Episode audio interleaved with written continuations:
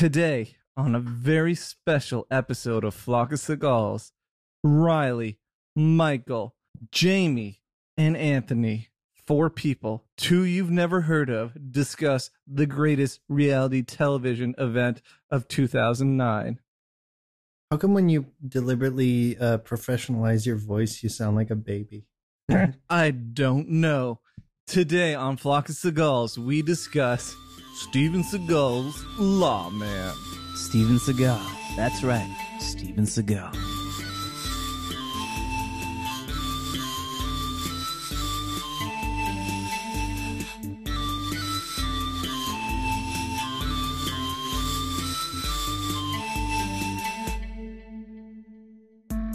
All right, guys. Very special Flock of Seagals. Michael, you're here with me. Yes.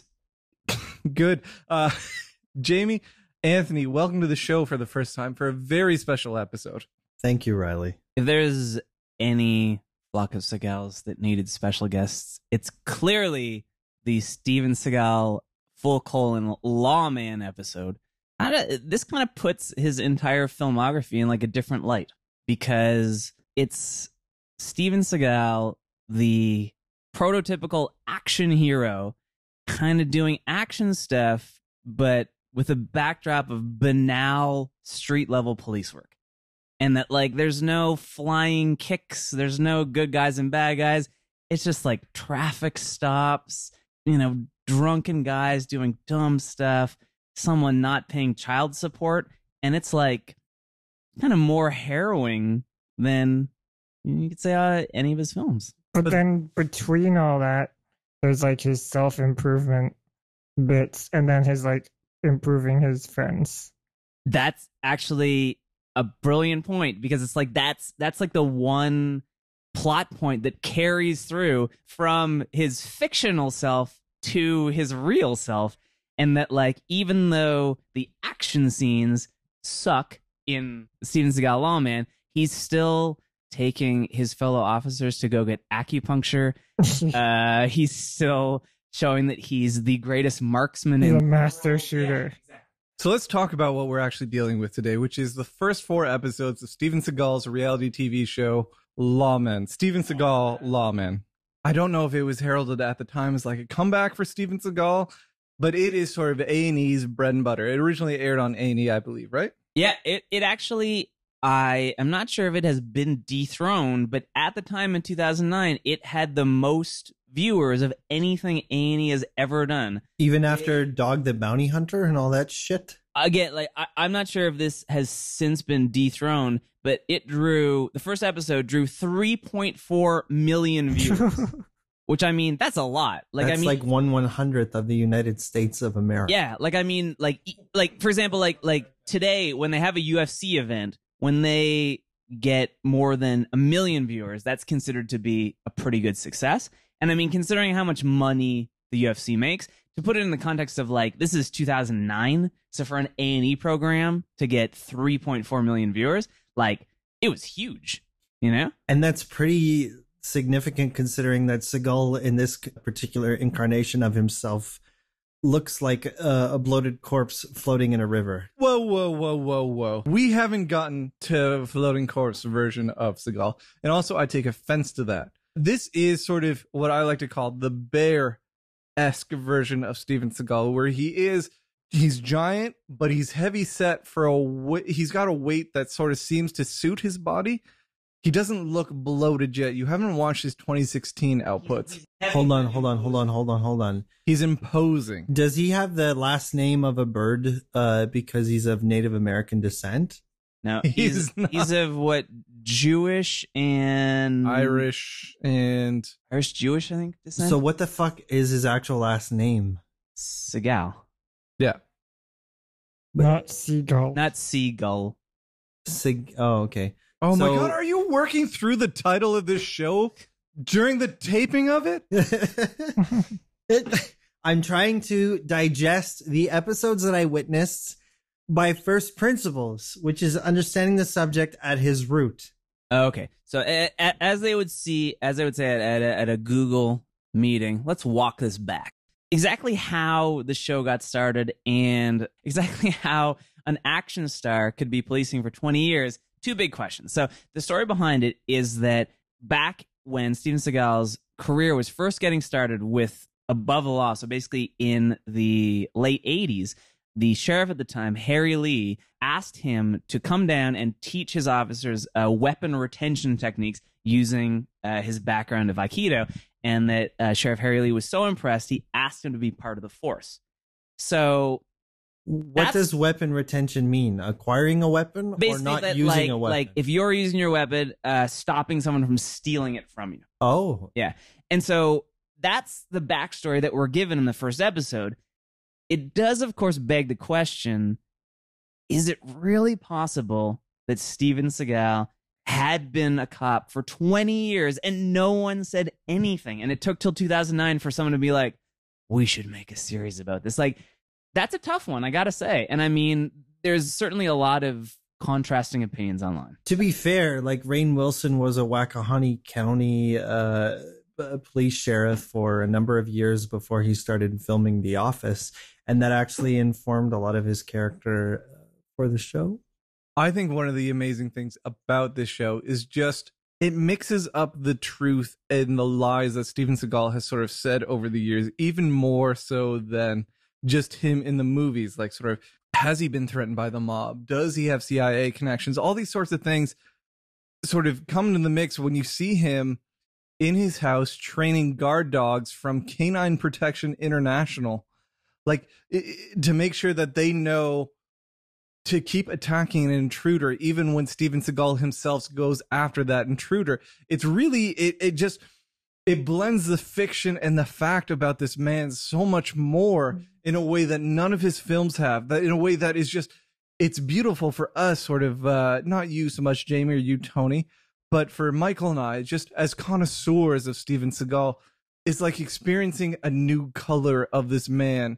And you thought you could see all colors before, but then, you know, overnight you slept on a radiation rod and you developed new cones in your eyes and you could see a new color. And that color was a different shade of Seagal, and you enjoyed every moment of that. But it's impossible to describe what that color is to other people. It's kind of like, uh, I mean, that whole segment where he's training his dogs is sort of like further cemented in its legitimacy by the fact that the guy that he gets from the supposed institute that verifies that the dogs are somehow fucking certified to protect his house, uh, looks like a, a bit character from Nathan for You, the guy that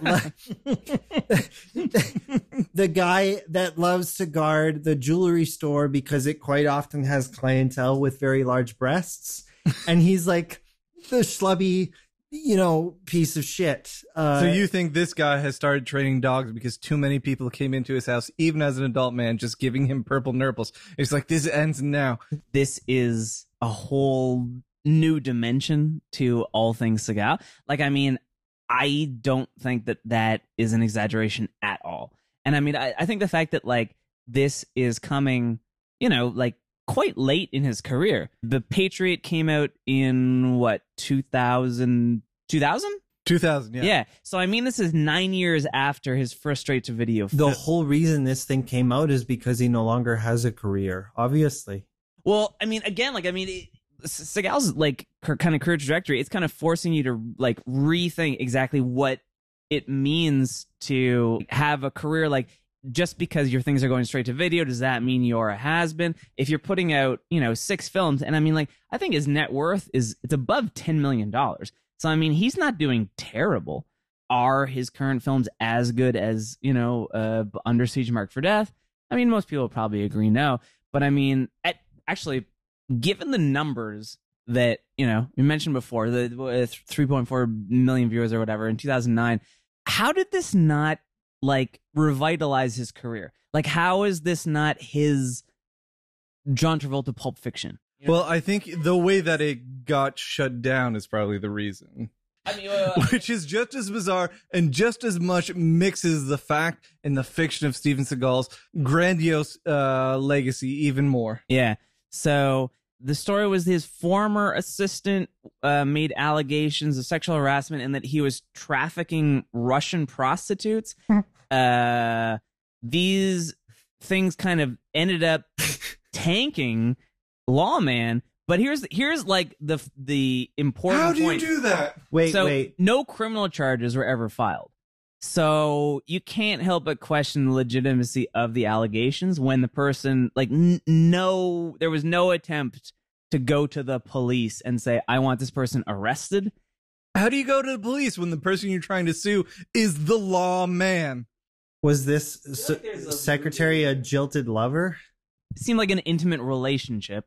So it, when you read tabloids, it was like his former assistant, time, I think. Yeah, and she had made various accusations of salacious things that Steven Seagal had done. Yeah, oh, that's a good word. Yes. Yeah. yeah. Thank you. Trying to up my game for this special edition of Flock of Seagals, uh, which is good because I'm also now referring to it as its actual name and just all, not just the Steven Seagal podcast, which this is not. It's not Flock of Seagals. Seagals. Are you gonna say anything useful, or you just gonna poke fucking fun at me? Oh, that's a tough one. Let, let's talk about the cast of, of Flock of Seagals. Sorry, sorry, of Steven Seagal Lawman. So wait, uh, let's let Tony cover this part of this. Yeah, let's not do that.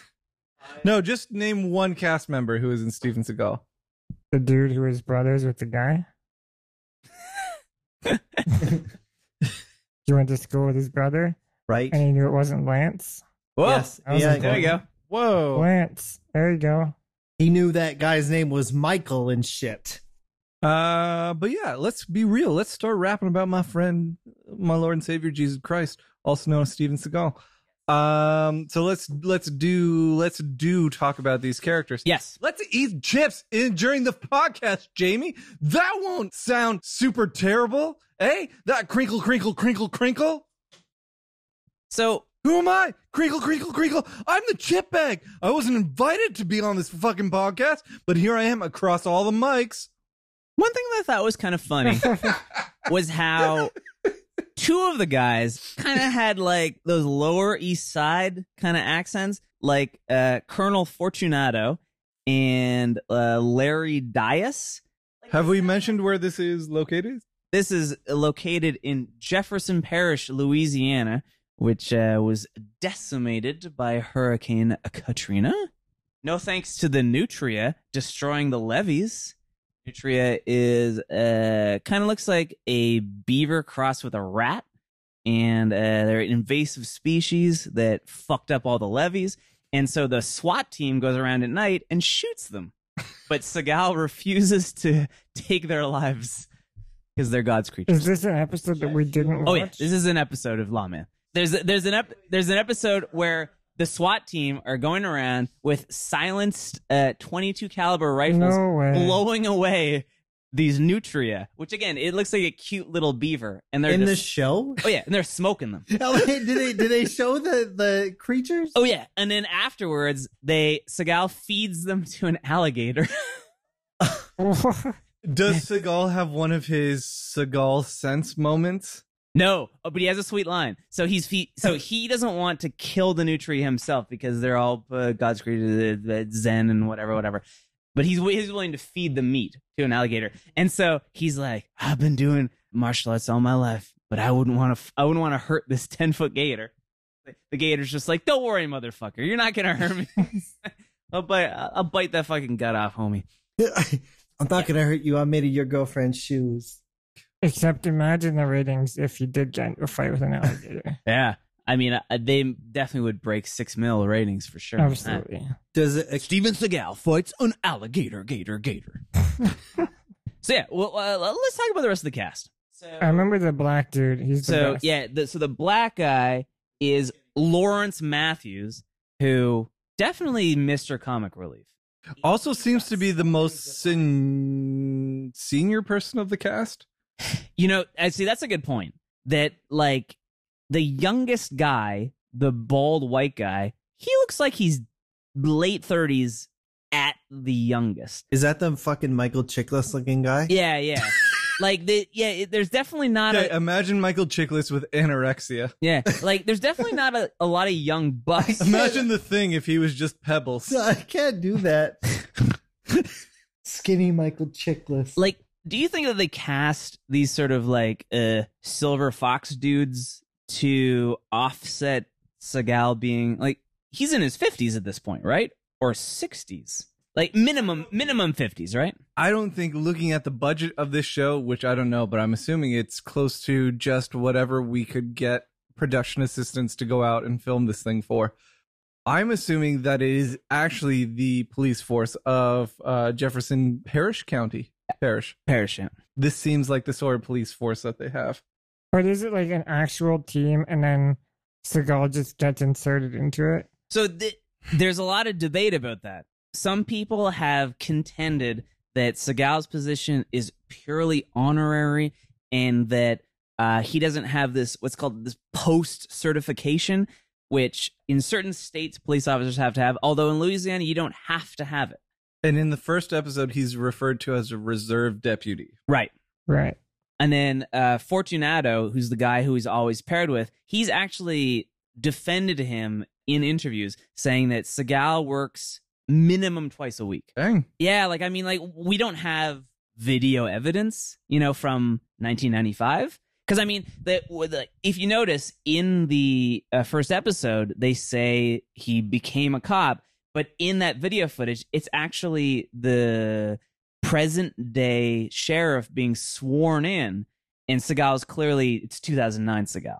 So, I mean, the, the editing is a little misleading. But, I mean, like, based on all, I guess, the sources who would know, that is the cops there, it seems like he actually is doing this. I mean, again, like, I mean, it's clearly like a like a street-level sort of thing. Like, I mean, he's clearly not doing investigations. But if he's actually doing it, why not film it in such a way that it's irrefutable that he's actually fucking doing it instead of looking like a bloated, shrunken head? But I mean, like, there, doing... there's like there's episodes where uh, like a guy won't get out of a car and he kicks in the window and pulls him out. So, I mean, like, he's he's definitely doing actual police work. Like, you know, he's, you know, not doing D N A testing and finding murderers and rapists. Like, it's certainly more of like... So a... you, you, you legitimately believe in a certain amount of integrity of the show's, like, central premise. I'd say so. Like, I guess it's like, it's almost scarier to accept the fact that this is real because, like, that means that there's that much obvious crime for the producers to exploit. Like, just by driving around, they know they're going to hit a gold mine. But they don't play the show for laughs. They don't exploit. But it, it's titillation, you know what I mean? And the fact that they were able to get this much footage on calls that, you know, weren't super dangerous. And that, like, I mean, there's three seasons. Well, two and a half seasons. We should get into some of these calls because, at least in the first four episodes, which is what we're dealing with tonight, the calls are pretty mundane. Yes. For the most part. And actually, Seagal himself is really only featured doing the, like, standard reality T V paraphrasing of what's supposed to be going on in conjunction with whatever footage supports his voiceover. Yes and no. Because I, I guess it's like, here's here's the thing. It It's giving you an insight into, and again, I'll, I'll, I'll kind of use this word again, like the banality of street level policing. You're like the Milo Yiannopoulos, like like defending the Trump administration right now. It's no, pretty, no, no, pretty crazy. It, it, it's basically that like like the really crazy, uh, like sexy Michael Mann style police stuff. Like street level cops would never deal with that. Like like when they have like a high value target and the, they got to blow a wall in someone's house open, like they would call the the tactical unit. But I mean, like, like this is the boring ass shit that cops deal with. And it's like, this guy is drunk. My baby ran across the street. There's a disturbance at a bar. These guys are clearly drinking a bottle of Goldschlager. And so it's like, it seems like it's like the this T V station forcing cops to make these stupid stops and harassing black people and whatever, whatever, just to get some shit on T V. But the reality is that, like, unfortunately, that's how street level policing works. And, like... The- Are you speaking from a certain amount of experience? Yeah, oh, yeah, yeah, for sure. Okay, well, so then you are actually like a little bit more informed than the rest of us to be able to evaluate uh, to, to be able to evaluate the integrity of the show. You like, I mean, like the, the I guess the unfortunate thing is that like the integrity of the show is validated by the unfortunate reality of, first of all, like how boring most street level uh, cops jobs are, and also kind of going back to uh, Riley made reference to like so the. The percentage of African Americans in Jefferson Parish is uh twenty-two point eight six percent. And I mean, when Why you the watch fuck the show, you know that. I mean, I got to do some research for this uh this program. Do podcast listeners know your previous job? I I did work for the Ottawa Police. The, and they like, has this ever been discussed in previous episodes? It must have come up at some point. I don't think so. I think we were too busy talking about cinematography. Let's get into real shit. When you watch the show, it seems on the surface just sort of like. Like a, P you could say, oh, it's a P R experiment for Steven Seagal. It's late period uh, denouement of the the cops kind of like model. Again, like I mean, when you think about that statistic of that, less than a quarter of the population is African American. But when you watch, again, I've seen the entire first season. I mean, there's so few white faces that are interacting with law enforcement. You know, like, even though there's this issue of like, oh, like, this is boring. There's this, like, this is not an exciting action film, but it's making you think a lot more. It takes so little information and so little, like, wait a sec, you know? Like, oh, how come every face is black, you know? So I don't think in the first four episodes there is a white suspect that they bring into... I don't even think there's a white suspect ever. I think there's a there's a traffic accident and there's some white faces, but they're not committing a crime. So it's like it's like every perp is not a Caucasian. Does Steven Seagal ever battle uh, white uh, villains in his movies? Oh yeah, all the time. Actually, I mean, most of the time it's like, yeah, it's almost always white guys. It's like the head of the C I A who wants this guy dead because he knows too much, and yet he's let him live in relative obscurity as a police officer or like a crime scene analyst or something like that for, for too many years. And then now all of a sudden he's caught on to something that's bigger than him. That's Steven Seagal's sort of M O. Let's talk about uh, sort of the way that this show works, which is every week viewers came in and they got like two to three crimes and then one special mission that gave you more insight in, into Steven Seagal's life. And also the crimes tie in to the B T S stuff. But in like the most obvious way possible. It's like, oh, I'm training my I'm training my dogs this week. Yeah. We we use a cop in the crime. Uh-oh, let's involve dogs. Or there's like a, a, a kid may or may not have been hit by a car. Let's go to the children's hospital.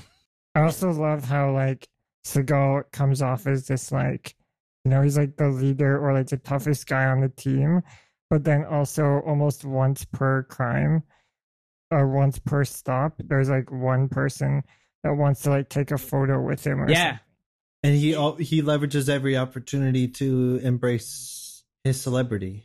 Although, you know, it's interesting because sometimes he uses that to diffuse situations. Uh, there's another one where he uses that to get people to come to like a law enforcement kind of like community event. Like the children's hospital? Yeah, yeah. Like it, it seems like he is almost like unexpectedly like tactical in sort of using his celebrity. By tactical, do you mean tactful? Are you trying to argue that no. he's tactful? No, no, definitely not. Definitely not. Tactful, basically, that like like he's taking advantage of that to arrive at some certain end. I posted my men around a, a central perimeter while I played a very tactful uh, guitar solo to make sure that the uh, surrounding uh, area dispersed peacefully after this event was done. Obviously, at, at this point, we have to get into the Seagal sense. Okay, so the one thing that separates this from like a regular police show is every once in a while, as mandated by the network, every, every three times an episode, Steven Seagal will have a sense that someone that the camera crew just happens to be focusing in on is doing something incorrectly in a way that only Steven Seagal, due to being a Zen master and an Aikido sensei, how do you want to? Is Aikido real? Yeah, I mean, it, it's a recognized martial art. Is it super practical? No. That's the one where they like try to use the their power to force against. Right? Yeah, yeah. Yeah. I mean, like, I guess to give it some context, like, I mean, like the guy who created Aikido, like, died in the late sixties. So, I mean, it's not one of those things where it has like thousands of years of lineage. Again, th that doesn't mean that something is not good. You know, like Brazilian Jiu-Jitsu or whatever. I mean, it it hasn't been around that long, and it's probably the most effective fighting style in the world. So, I mean, that's not saying that it's not a real thing. It's just that, like, it, it doesn't have some, like, storied lineage or something. He wasn't able to use the power of someone else's young age to make him live longer. Right. All that being said, like, I mean, he is a legitimate practitioner of Aikido. Right. Like, he, he, he is certainly, like, like he's the, he's the first foreigner to open an Aikido dojo in Japan. Michael. Yeah. Do you respect Steven Seagal? You know, I can't help but respect him. For Actually. Sure. Like, I mean, you know, would we be B F Fs? Probably not. But I mean, like, you know, like we're we're, we're this is a seventh episode in a podcast about one person. So I mean, yeah, I mean, I th th there's certainly no hesitation in saying yes for sure. I think this is one of the interesting things about this show, which is that I went from like one percent respect to for Steven Seagal to like thirty, forty, fifty percent respect for Steven Seagal. Like, he is a gifted marksman. He knows Aikido. Like, he is, he can back up these claims of being probably one of the best in the world of these things that he's doing. He's touching pressure points. He's, he's manipulating. Like, he, he brings in his officers at one point who are all dressed up in their sort of sheriff's uniforms and then starts toying around with them like they're nothing. And I mean, like they're nothing, not in a he's six foot five and they're all five foot nothing sort of way. Like in a legitimate, these guys are uncomfortable. Can I tell you guys a relevant story? So every day I take a paratransport bus to work. Nobody said yes. I, I, and are you going to preface this with you're in a wheelchair? I sure. Yeah, I'm in a wheelchair, hence the para prefix to my transpo every day. But I, uh, so I take. Can you a, tell this story by saying para before every word? To my transpo. No, I'm just going to tell this story. It's called para Latin. Please edit out Michael's laughter. This, this could be like an interdimensional uh, T V episode. Para Angela, Para Angela. How did we get here?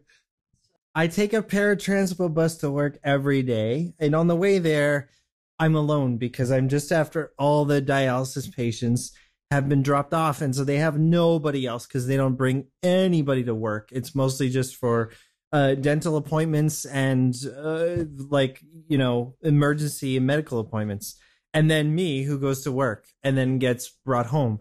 But on my way home, some people need to be picked up and or dropped off from dialysis. And there's a lot of people uh, in Northwestern Ontario that come away from dialysis in wheelchairs and get loaded onto my paratransport bus that look a hell of a lot like Steven Seagal with one leg. My question is, is Steven Seagal on dialysis? And why don't they show that in Lawman? Maybe it's episode five. What? It could be episode five. That's true. Yeah, that's true. It could be episode five. I go on dialysis to get my blood clean because you never know what will dirty your blood.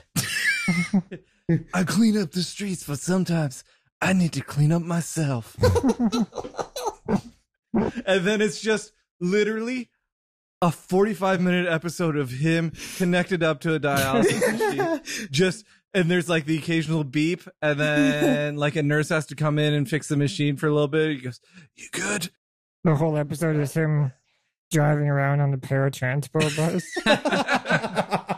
bus. But he's he's playing his little fucking banjo for the people in the dialysis office. Put on the lights, Jim. Steven, We told you if you kept trying to disturb the driver, you wouldn't get these pickups this early. I'm sorry, Jim. I just have an appointment for six fifteen. Which I think brings us to another point of at least the first four episodes of Lawman, which is when you watch them, Steven Seagal is never a frontline action hero.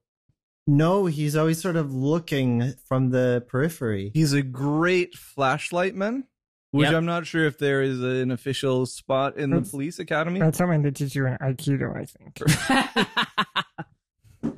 Hey! The way of the flashlight. The light-handed path. You see a course correction between the first episode of Steven Seagal Lawman and even episode two, three, and four, which is in the first episode, they're tracking down somebody. There's a there's a white there's a white S U V. A that's, white knight? No, no. This is Steven Seagal's Lawman. Come on, everybody's a little bit dirty, especially my blood. And um, they're tracking down some white S U V. Uh, I don't think it's a Bronco, but that's the only white nice. thing in the show, right? Pardon me? We've already established that. But the S U V is the only white thing in the show. In the first episode, Steven Seagal, there's a lot more of shots of him saying, "You're clear on your right. You're clear on your right. Go to the left. Go to the left. Go to your right." And then the guy who's actually driving the S U V goes, "Steven, calm down. Steven, let me drive." Yeah. yeah. Whereas they sort of course correct after episode one, which is it focuses much more on Steven's involvement of the show, and more season two or episode two, three, and four sort of expands out, and it's more Steven's part of this tight knit group.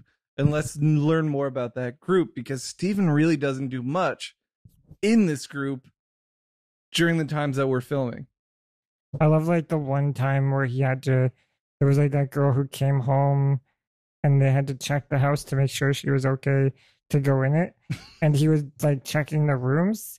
And there was this one room, it like maybe it was a closet, but I thought it was an actual He says it's room. her bedroom. Yeah, he like yeah, and he doesn't even doesn't go even in. go in. Yeah. Yeah. And it's pitch black. It could have easily that's like where oh, yeah. there there could be three guys behind yeah. the door. He's like, time to get rapey. The one time he had a real job to do. Yeah, and it, that like something like that's a good point, because there are moments in the show where they're presenting it as like this like really procedural kind of thing, where it's just like, we're going to get the dogs out and the dogs are going to do this, or like, we need to check on their attachments. Attachments are these uh, the reasons why we're going to bring you into prison. And they're, they're, they're filling you in on all this information. Attachments is a really odd thing in this show, and I feel like it's very Louisiana specific. Oh, yeah. I'd never heard of that before in my life. Yeah. It, it, it's what, what is that?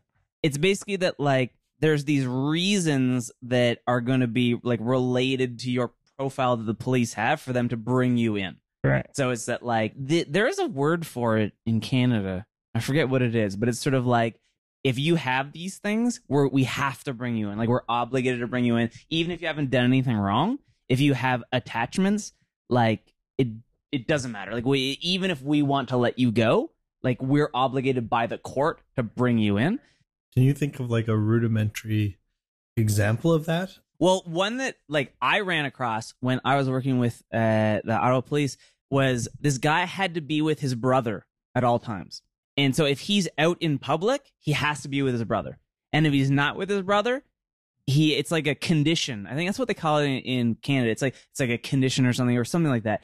And that like if he's not with his brother, even if you're not doing anything, even if you're just at McDonald's, like the cops have to bring you in. And, like, they were, like, begrudgingly obligated to do that. And, like, the, there was, like, a language barrier. This guy was from, like, uh, Africa. Like, they felt bad bringing him in, and he didn't understand what was going on. But they're just, like, really sorry. But, like, you can't be out in public if your brother's not with you. So I think it's something like that. It's kind of like Rain Man, the movie. They cut that out, I guess. No, this is golden, Jamie. Spending, just keep rolling. Spending keep too much rolling. time with those dialysis people. But the, the the issue of like exactly what uh, Seagal is doing, like what what is his role? Is this just a joke? Is this just a real thing? Is he actually in danger? It, like, is he actually, you know, making the streets of Jefferson Parish safer? I think that's a valid question. And I mean, like, over the course of the show, like there's some good stuff being done. I mean, e- even just over the course of, you know, the, it was like thirteen or fourteen episodes in the first season, they get a number of guns off the street. You can make the argument that, oh, you know, he's a celebrity, he's being sent on these joke calls. But I mean, like, there's guys with a, there's a guy with a shotgun down his pants. There's a guy with a hunting rifle down his pants. You know, there's several fire, like uh, several handguns. And I mean, like, they could have shot him. So, I mean, like, it, when it comes to kind of questioning the legitimacy or even, I don't know, the importance or the value of what he's doing. I mean, like, directly or indirectly, he's bringing money to the city. Yeah. Right? Yeah. Like, even if it's cynically him just donating money to the police service. This is a genuine plot twist for me, because I was under the ins- uh, under the impression, based on the overall facetiousness of your Seagal memes, that you thought that he was like a periodically like ridiculous individual uh, in the vein of uh, Donald Trump. Oh no, not at all. Like, they, but like I like when when Riley and I were in, initially talking about this whole sort of concept, like the the the the one thing that we were almost like forced to agree on, just by like, like it was like a statement of fact, was that like there is something undeniably enigmatic about Steven Seagal, and really? that like. You know, in spite of all the celebrity testimonies about how ridiculous he is on set. You know? So I think one of the things that is great about this show, which I, I mean, it just made me respect Steven Seagal so much more, is that there are so many moments where he's backing up things that he has said or things that are sort of referenced yeah. in his movies throughout. So there is a sh- scene in the first episode where he fucking kills it as a marksman. Yeah. And you're not expecting that at all, knowing Steven Seagal in sort of the hyperbolic version of Steven Seagal. Does he really kill it as a marksman? Like, is the the way that they shoot it, does it actually indicate that he's doing the shots? So, I mean, like, th- th- again, that that's a completely valid criticism. But, like, in the second season, so in the first season, we see him kind of tutoring one of the other officers, Uh, helping him prepare for his uh, firearm test that each officer has to do every year. And it's framed in in in the same sort of way that Gordon Ramsay teaches, like, you know, a shithole chef. It's a completely uh, understandable uh, criticism to be, you know, so, somewhat r- reticent to accept the fact that what you're seeing on screen is even close to reality. But I mean, the... I'm not sure if the, the comparing a police officer's firearm test to a Gordon Ramsay T V show might not really be super appropriate. Like, I'm sure there's some governing body for the police officers, and if they found out that people were faking test scores for a reality show, I'm sure they could get in deep shit. You know what I mean? Like, I think I think that could be a crime. There was at least one shot I saw of an over-the-shoulder while he was shooting the target. Yeah. But that could have easily have been the chief from One Flew Over the Cuckoo's Nest. Uh, Jamie, at the beginning of this episode, you talked about Steven Seagal as sort of the Dwight Schrute of this uh, sheriff county. The Dwight. And I believe that is true in both its most negative and best aspects, in that he can actually fucking shoot. You as Michael Scott might not want to recognize that, but he can fucking shoot. And his most charismatic moments, as in all of his films, are when he goes and visits and just talks to kids. Mm. It happens in, what was the last movie we watched? The Patriot. The Patriot, where just all the easiest scenes came to him when it was just him and his daughter. And in this, all the best scenes are him talking to these kids. Are you guys just fucking with me? I, I agree with you that he is the Dwight Knight, but... oh. I, I, is someone writing this down? We need to get a shirt of us. I love that, Dwight Knight. That's great. I, like, he, like he, he's he's like trash. It is a vehicle for the latter, like, death rattle of his existence as a human. I don't believe that you guys actually think that there is any credibility behind Steven Seagal. Uh, fundamentally, because the bird that is uh, reticent of his last name uh, is a piece of shit, and so is he. And it's like, this show is just an extension of everything else that has come out of A and E for the last fifteen years. So I really don't understand why we are sitting around trying to pretend that Steven Seagal is a legitimate entity. Are you putting Flock of Seagals on trial right now? Because I will not have that. I'm saying the only thing shittier than his toupee is that of Donald Trump's. Well, you can't argue that he's enigmatic. Like, even Trump is enigmatic. Sure, but that is lowest common denominator, and that does not require a bunch of hipsters and me and Anthony to sit around and talk about Seagal. You know what I mean? Like, well, you're doing it. Yeah, you're right. Yeah, I am doing it because I'm fascinated I mean, by I, this. Normally, I, I would uh, resist tooting my own horn, but I, I feel like I'm being forced in the situation that, I mean, like, no one else has done this. So, I mean, you, you know, like, reality has forced our hand. Like, like s someone has to point all this out. Like, it's just like, it. it's too easy to say, oh, Lawman is silly. And, oh, Steven Seagal still making movies, but he's fat and it's dumb. No, you know? no, no, it's no, just no, like, no, no, like, no, no. But, I mean, we're talking about all these things that no one else talks about. And, like, that's why we're doing it. All we're doing is applying a veneer of intellect Uh, toward the uh, the allure of celebrity. But I mean, there's no veneer at all. With the, I think that we're doing the exact opposite, that there's all these things that are, like, plainly obvious that people are willfully glazing over with, you know, these erroneous ideas that if this one thing is untrue, everything else must be untrue. But I mean, there's things that you can't gloss over in his life, you know? And I mean, there's things that are untrue.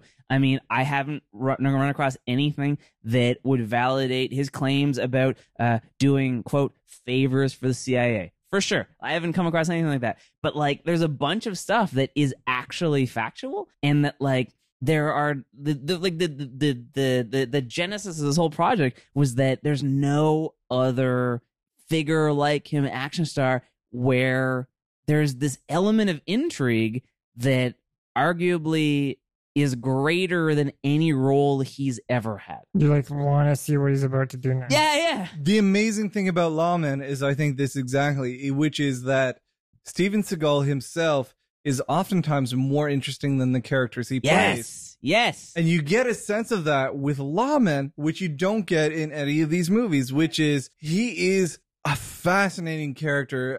Trying to think of who is the guy who plays the main villain in Back to the Future, Butch or whatever. What's that guy's name? And he's like an outsider artist. He's the only person I can think who's sort of equivalent. You know, think of Crispin Glover. Yeah, Crispin oh, yeah. Glover. Crispin Glover. I thought Crispin Glover was Marty's dad. Is he? Okay. Shut up, Marty. Uh, I haven't seen any of the films. Yeah, but he is um, Marty's dad. He's like... You've never seen Back to the Future? No. Oh my God, it's such a treat. But you're a Rick and Morty fan? This is what Rick and Morty's based on. Shut up, but, Marty. But what I'm saying is, like, it's it's the same thing with Crispin Glover. I, I don't know most Shut of what up, Crispin Marty. Glover does. Thank you. Let's ruin the audio for everybody with our own asides. Hey, hey, Jamie. Hey, Jamie, does that don't the chips look real good right now, Jamie? um, I think one of the things that makes Steven Seagal so interesting is a similar thing to Crispin Glover, which is that those guys are fascinating people who oftentimes are boxed in to these roles that they play, whereas when you get them outside of that, they're so much more interesting. I mean, not always for good. I feel like this could be like the the voiceover for defense of Donald Trump. You could say the same thing. I don't think there's any correlation between Steven Seagal and Donald Trump, but because with Steven Seagal, I feel like his politics often undermine themselves. I'm not talking about politics. I'm talking about the leverage of celebrity for influence. Well, I think with with, with Donald Trump, that, like, the his sort of artifice or uh, his lies or uh, aspects of his personality that, you know, have been proven to be untrue or dumb or whatever, whatever. In his mind, all these things are uh, constructed for some sort of gain. But I think the thing that's fascinating with Steven Seagal is that, like, a lot of these aspects of his personality seem to be contradictory and seem to be uh, like undermining not only his sort of worldview, but even his like his career. And that like these sort of things that he's constructed, it's almost as if he's constructed them with sort of like a, like a pure heart because he sincerely believes them, not because there's some sort of end gain from it. And that's what's so fascinating about it. It it's almost like there's there's things that he's so passionate about that have negatively affected his career, and he still remains an outspoken proponent of these things. And then even within his films, like uh, Asian medicine, sometimes he'll make a joke kind of maligning Asian medicine, and it's just it, it's so difficult to kind of like like pin down what's what's really going on and what's really real. So, so you're saying that because some of the things that he sort of supports are actively degrading his own celebrity, that there's an element of verisimilitude to his entire career? I mean, it's not so much like verisimilitude in the sense of like deep thought and like is the super sincerity. I mean, obviously there's no deep thought going on here right, right. now, but I, I like this whole thing is a fucking plot twist for me. Because I thought we were going to sit around and, and make veiled jokes about oh, not at all Seagal's hair. The, the, the, the, like, the thing with that is that like that wouldn't warrant an entire podcast. That would be like a drunken night, you know, hand in the armpit, fart noise, and we're done with it. Okay, but but it's just like there's so much more, you know? Like, I mean, I, I sincerely think like we could go through his entire filmography and still have things to talk about. Anthony, do you think there's more? I think that like with a character like this, it's funny to just see how he handles himself. Like in the sense that he doesn't even know. I don't even think he always thinks things through. He just does things without yes, caring. Exactly. The th yeah. the thing is, if you were confronted in your own life with somebody with an ego the size of Seagal's, you would immediately, immediately say "fuck you." But here's the thing with him. And we, we kind of touched on this, I think, hopefully during the, the podcast, or certainly if not before, uh, just to be safe, I'll kind of revisit it a bit. But like this idea of like he might not be the best at the things he's really passionate about, but like he is outstandingly average at certain things. So, for example, his music. I'm motivated. It's the Dwight Schrute thing again, yeah. where he, this is a guy who's very good, but very misguided at a whole bunch yes, of different things. Yes. Paul, you sound like John Madden starting off a critique like that. Like the football coach? Yeah. This is a guy who, you know, when you give him a stage and a song to sing. Hey, guys, it's first and goal on this podcast. Let's let's finish things up. Michael, you and I, I feel like we should. Is this worth watching? Which is how we finish off all these podcasts, because apparently you guys haven't even listened to it and you got invited on. I sincerely think that Steven Seagal Lawman's must see. I think that like it is the one thing that he's done where for people who know about Steven Seagal, even if they've never seen anything before, I think just from like the, the cursory knowledge of, you know, his success in the late eighties, early nineties, transition straight to video, whatever, whatever, that like they will have, even even if you've never seen a movie before, even if you just know the name, you'll watch this and you'll have enough information to at, like to find either this super enjoyable or at the very least, let's like absolutely intriguing. Like to, to just it's it's like a surreal exploration of the reality T V format. And I, I think like like I burned through the first season. I like I like I was like incredibly close to actually purchasing the digital versatile disc version of season two because I was having trouble finding a streaming version of it. Like that that's how much I enjoyed. I was willing to pay money. As if buy... you fucking unpack the acronym just to say that. Yeah, you like I that. I didn't even know what the acronym was. Yeah, it's good, yeah. People think it's digital video disc, but it's not. It's digital versatile disc because it can also be D V D audio. There we go. Hey-oh. But yeah, it, like it's a must-see for sure. Like it, it, like it. Not only in terms of like it's some sort of ironic hate watching. Like I think there's way there's way more in there. It, it's it's a reality T V masterpiece. Uh, the coverage that this crew gets is incredible. You barely ever see a cameraman. Great motion graphics. It's it's fantastic. A must see. You're absolutely right. This is a must-see. This is reality T V at its best because there are so many different layers operating here in this show. There's a man who's trying to come back out of B-movie and sort of direct-to-D V D stardom, who's trying to craft his own narrative as he's actively being sort of micromanaged by a police force so that he can't do too much damage. It's an amazing orchestra to watch, and then is all edited to make it seem like that this man is the hero. And it's beautiful. It's a beautiful confluence of different economically interested parties all coming together, making something satisfying to all of them in that they're all profiting off of this, even though it's only giving very cursory glances into any of the things that they say they're focusing on. It's beautiful. It is beautiful. I absolutely recommend it. At the very least, you get to see that it's possible to shoot a toothpick out of a clothespin. So, at the very least. At the very least. But w do you recommend this to people? Would you Would you recommend watching this? I think take your prescription medical marijuana, get really high, and just binge. I think it would be a hilarious, enlightening. This would be a perfect Netflix show. Oh, for sure. People would just get thirteen yeah. or twenty-four episodes all at once. And they would just crush it. Yeah. Because you just want to know what's about to happen next. And then the whole other layer of Steven Seagal just being like, remember, I'm here, everyone. The whole time. Finally, Jamie, would you recommend this? I can't in good conscious, re uh, in good consciousness recommend this show. I mean, it's it's it's peddling of a substandard reality T V personality. It's supporting a narcissistic individual whose ego knows no bounds. And this guy is full of shit, et cetera, et cetera. No, I don't support this show. Tell us how you really feel, though.